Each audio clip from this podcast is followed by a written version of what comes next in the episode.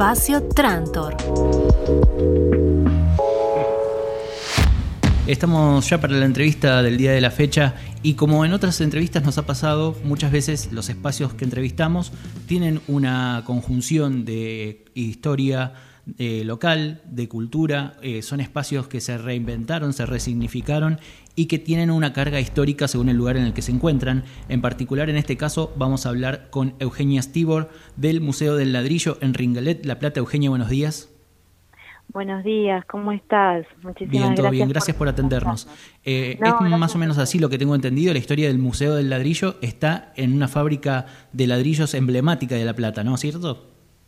Sí, claro. Este, es una fábrica de ladrillos que se inauguró y se fundó en el año 1905. Actualmente está vigente, somos Cerámica Estivo, una fábrica de ladrillos tiene 117 años. Este, y el Museo del Ladrillo en realidad surge como un proyecto de poder preservar la historia y la cultura del trabajo después de tantos años. El museo se encuentra ubicado en las oficinas de la antigua fábrica de ladrillos, ubicada en el, Camino Centenario, cerca de la ciudad de La Plata. Y la idea es justamente preservar la historia, la cultura, todo lo que tenga que ver con el entramado productivo de lo que significa la industria en la Argentina. Eh, así que bueno, e, es, un lugar que, contiene mucha historia. Participaron muy activamente en el crecimiento de, la ciudad. Tengo entendido que parte de la fábrica también fue hospedaje para los obreros que trabajaban en ella. Entonces, eh, cuando hicieron la refacción de esta fábrica y lo empezaron a convertir en un espacio eh, ya más con la idea de museo, encontraron muchos datos históricos y documentos de, de esa época que aportan a la historia del lugar. Sí, claro. Bueno, te cuento, yo soy en realidad cuarta generación. Mi bisabuelo, Francisco Estibor, allá en el año 1905, viene de la República Checa y gana una licitación para eh, desarrollar una, una obra de los desagües pluviales de la ciudad naciente, de la ciudad de La Plata, y frente a la dificultad de cómo lleva adelante esa obra, él compra una fábrica de ladrillos. Y ahí comienza la historia nuestra como familia empresaria porque allí él lo que hace es empezar, digamos, a desarrollar, te diría como una ciudad dentro de, ese espacio fabril, era, era la época de la Argentina del ferrocarril, él hace un convenio con el Hotel de Inmigrantes en Buenos Aires y desde allí él alberga eh, un montón de, gente del norte de Europa que viene a la Argentina a principios del siglo como para, poder desarrollarse, le ofrece trabajo y vivienda el, el, establecimiento Fabril contenía viviendas para operarios eh, solteros y con familias y empieza como a, ordenarse como una pequeña ciudad ahí adentro en donde la gente encontraba un trabajo y un lugar para vivir. Después, eh, desde allí es que la ciudad de Ringelet se empieza a desarrollar. La misma gente que viene a trabajar a ese establecimiento Fabril, después se compra su lote y la ciudad de Ringelet se empieza a desarrollar alrededor de, la fábrica de ladrillos. Recién en el año 1995 nosotros tomamos la decisión de trasladar esa fábrica ubicada en el Camino Centenario y ubicarnos en un parque industrial. Ya habíamos quedado encerrados en la ciudad, por eso la decisión de trasladarnos a un parque industrial. Y allí es donde queda, como te diría, detenido en el tiempo los edificios de ese establecimiento fabril, las oficinas y allí es donde eh, hoy se encuentra el museo y también lo que se ha preservado son las chimeneas del establecimiento y el horno Hoffman, que la verdad que es un monumento y un sitio que está declarado como patrimonio y que nosotros tenemos este el espíritu y la, como la, obligación de, de, de mantenerlo, de preservarlo, porque el horno Hoffman es el que revoluciona la industria ladrillera, es el que permite hacer cantidad. Es, eh, el horno Hoffman eh, fue patentado en Alemania allá por el año 1880 y pico y, y es muy raro que la ciudad de La Plata haya tenido un horno Hoffman en el año 1882. Eh, pensemos la pensemos el mundo cómo funcionaba en ese momento, ¿no? Sí, sí, y en este, particular, perdón, quería detenerme sobre la historia, sobre la idea de patrimonio, porque pues, el, ahora museo se vincula de distintas maneras, por un lado por su frente, su historia y, la importancia que tiene para la localidad, pero esta semana también están haciendo una muestra en la que se destaca el patrimonio cultural de La Plata a través de las casas históricas y me parece muy importante esto de destacar que la cultura la historia de una localidad pasa también a través de lo material e incluso de, su estética, ¿no? de, de sus residencias, sus lugares que hacen a esa identidad y a esa imagen del lugar. Sí, claro nosotros somos conscientes que, mm, a ver, todos los platenses que, pasan por, por el horno Hoffman son parte de esa historia, digamos, ¿no? Este, toda ciudad tiene sus puntos de identidad que, nos hacen platenses. Eh, cuando nosotros eh, pensamos en organizar el Museo del Ladrillo, lo, lo, organizamos dentro de una fundación, la Fundación Espacio Tibor, donde nos planteamos distintos ejes de trabajo y uno de ellos es visibilizar y, y apostar y, y cuidar todo lo que tenga que ver con el patrimonio.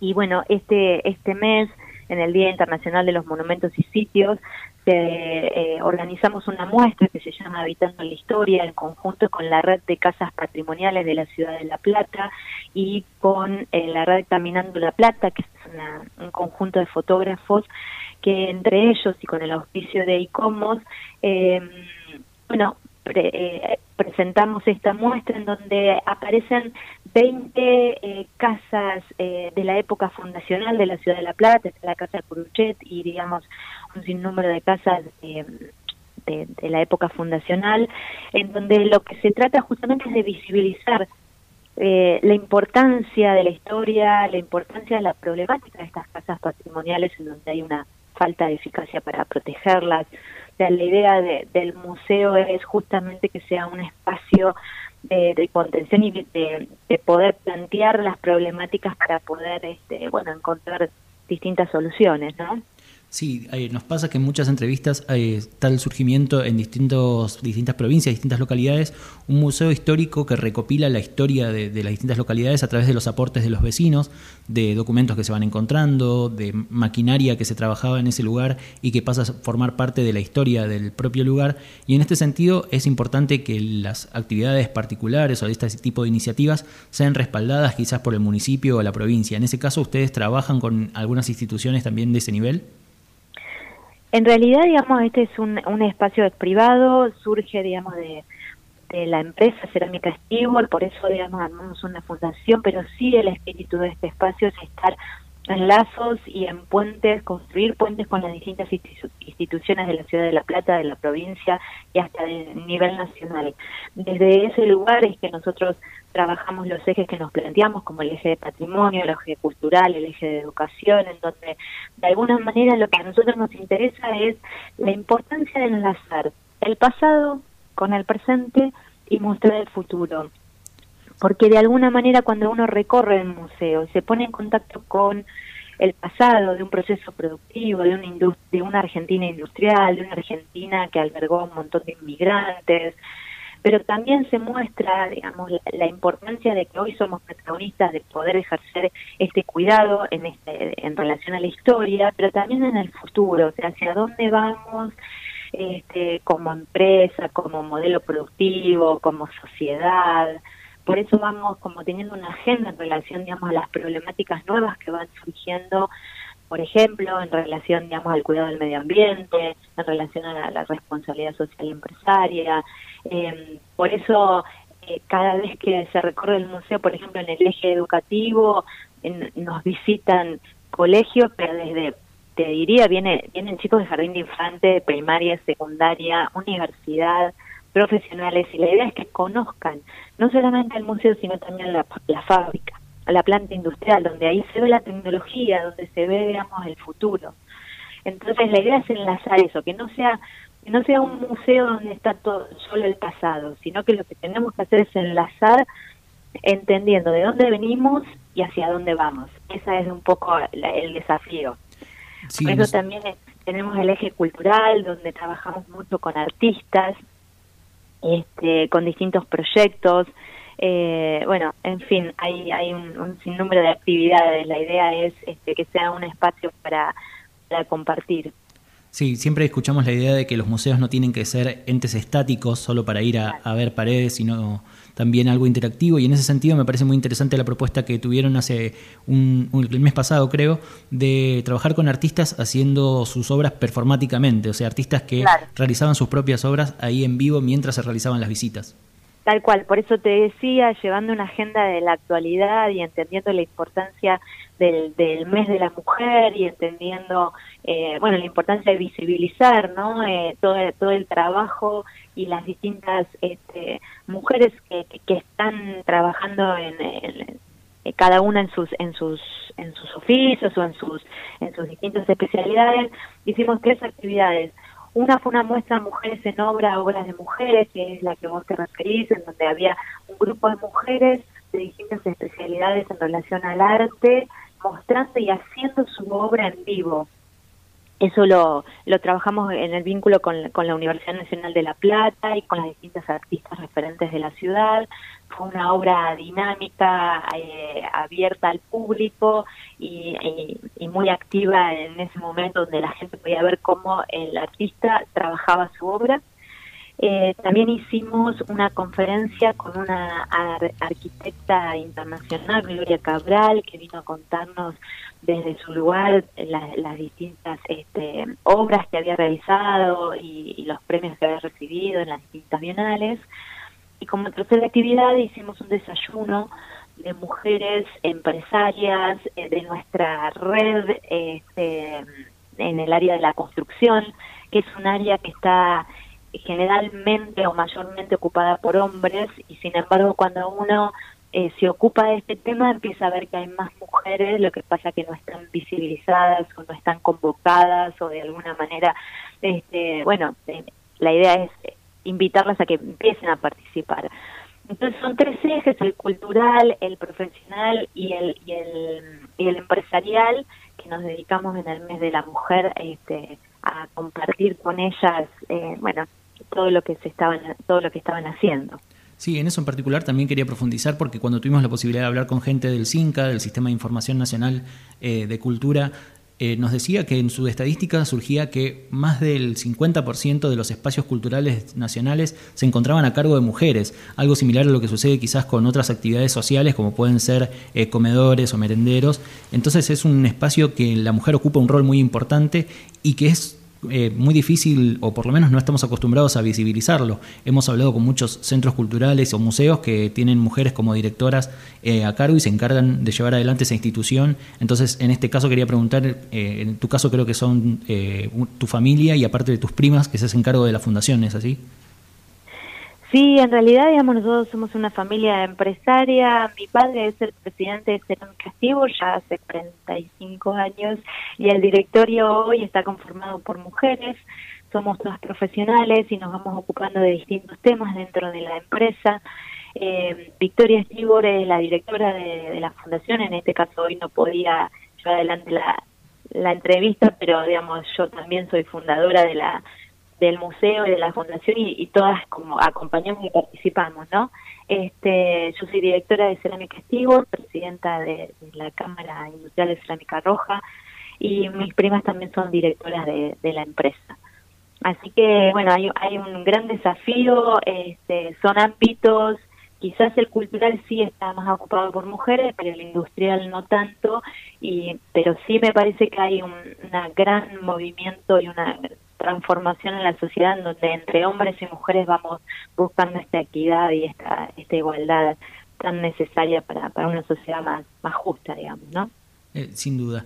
Eh, más allá de esto que vos decías de vincular el pasado, el presente y el futuro a través de las distintas actividades, cuando se reacondicionó el espacio entre 2004 y 2009, que creo que fue la inauguración, eh, se planteó con distintas salas, dentro de ellas también pensando un salón de usos múltiples para poder usar para convenciones y charlas.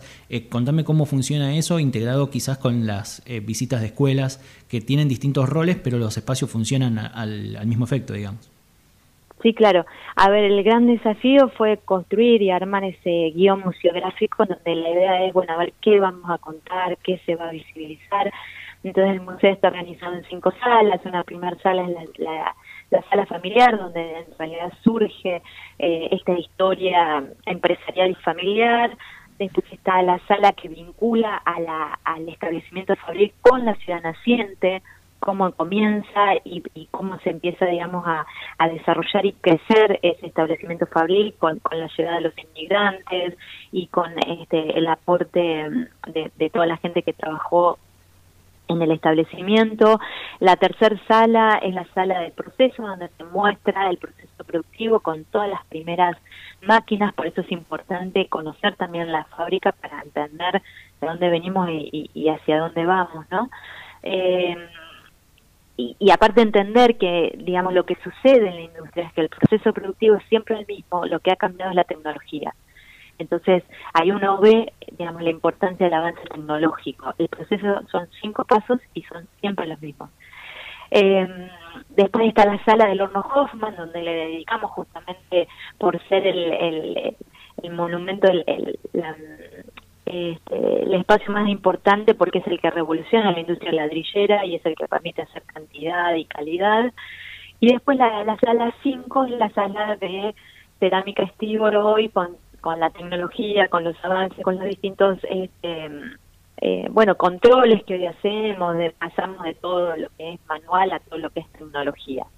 Desde allí es que los alumnos o, o las instituciones educativas que quieran conocer pueden mandar un, un mensaje, un mail al, al museo y, poder este, visitar con sus alumnos, el, eh, hacer el recorrido del museo. Y también estas distintas actividades que nosotros organizamos ya de manera más eh, personal, digamos, por ejemplo, cuando hacemos conferencias para los empresarios o conferencias para los arquitectos o conferencias, ya esas están este, especialmente invitados desde nuestro banco de datos de todos aquellos que se han interesado este, en el museo.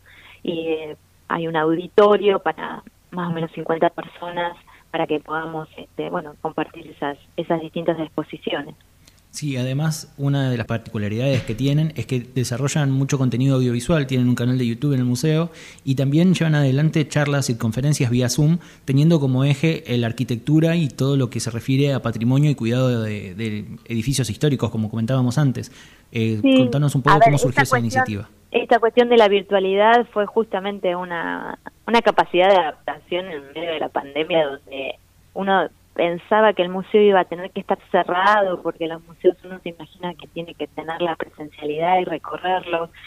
En realidad nos dimos cuenta que podíamos y teníamos la capacidad hoy con tecnología de poder seguir este, en funcionamiento y así fue que durante la pandemia fue digamos el momento donde más eh, colegios eh, se, se conectaron para poder hacer un recorrido virtual por el museo y poder conocerlo y trabajar los distintos ejes que, que a ellos les interesaban. Eh, la idea es que sea presencial, pero hoy entendiendo y bueno y viendo que la verdad que es posible que utilizando la tecnología como corresponde es otra de las posibilidades. Sí, y además llevan adelante un trabajo en redes, más allá del canal de YouTube, en, en Facebook están como Museo del Ladrillo, también en Instagram, teniendo una gran cantidad de seguidores que me imagino van en particular por las distintas eh, propuestas que tienen todos los fines de semana, que van variando, así como decíamos esta muestra de la red de casas históricas, eh, todas las semanas hay una propuesta distinta. Sí, sí, tal cual, tal cual. Esta exposición va a estar hasta fin de mayo. Eso te iba a preguntar cómo viene la agenda de aquí en adelante, eh, si esta exposición está hasta mayo, si ya tienen programado algún otro evento o de acá a fin de año alguna propuesta para destacar. Sí, sí, digamos, hay, hay distintas actividades. Nosotros llevamos el proyecto, por ejemplo, una residencia de artistas, en donde se genera el vínculo entre el artista y la industria, donde se arma un proyecto y el artista recorre nuestra planta industrial y de acuerdo digamos a algún material que él encuentra que para nosotros está en desuso, él hace un proyecto de transformación de, y lo transforma en un arte, en un, en un objeto este, artístico. Es un proyecto que se va a desarrollar en el mes de septiembre. También, bueno, desde ya todo la, todas las semanas hay visitas de colegios y de universidades este, que pueden conocer el, museo y después hay una serie de conferencias en relación a la arquitectura que se van a estar desarrollando en el segundo este, cuatrimestre. Perfecto, recordamos, estamos hablando con Eugenia Stibor del Museo del Ladrillo en Ringelet, La Plata, provincia de Buenos Aires. Eh, Eugenia, muchísimas gracias por permitirnos conocer el espacio, eh, por dejarnos eh, entrar un poquito al museo, a ver cómo están constituidas las salas y cuáles son las propuestas que tienen. la verdad, un placer conocerlo. No, muchísimas gracias a ustedes, un placer.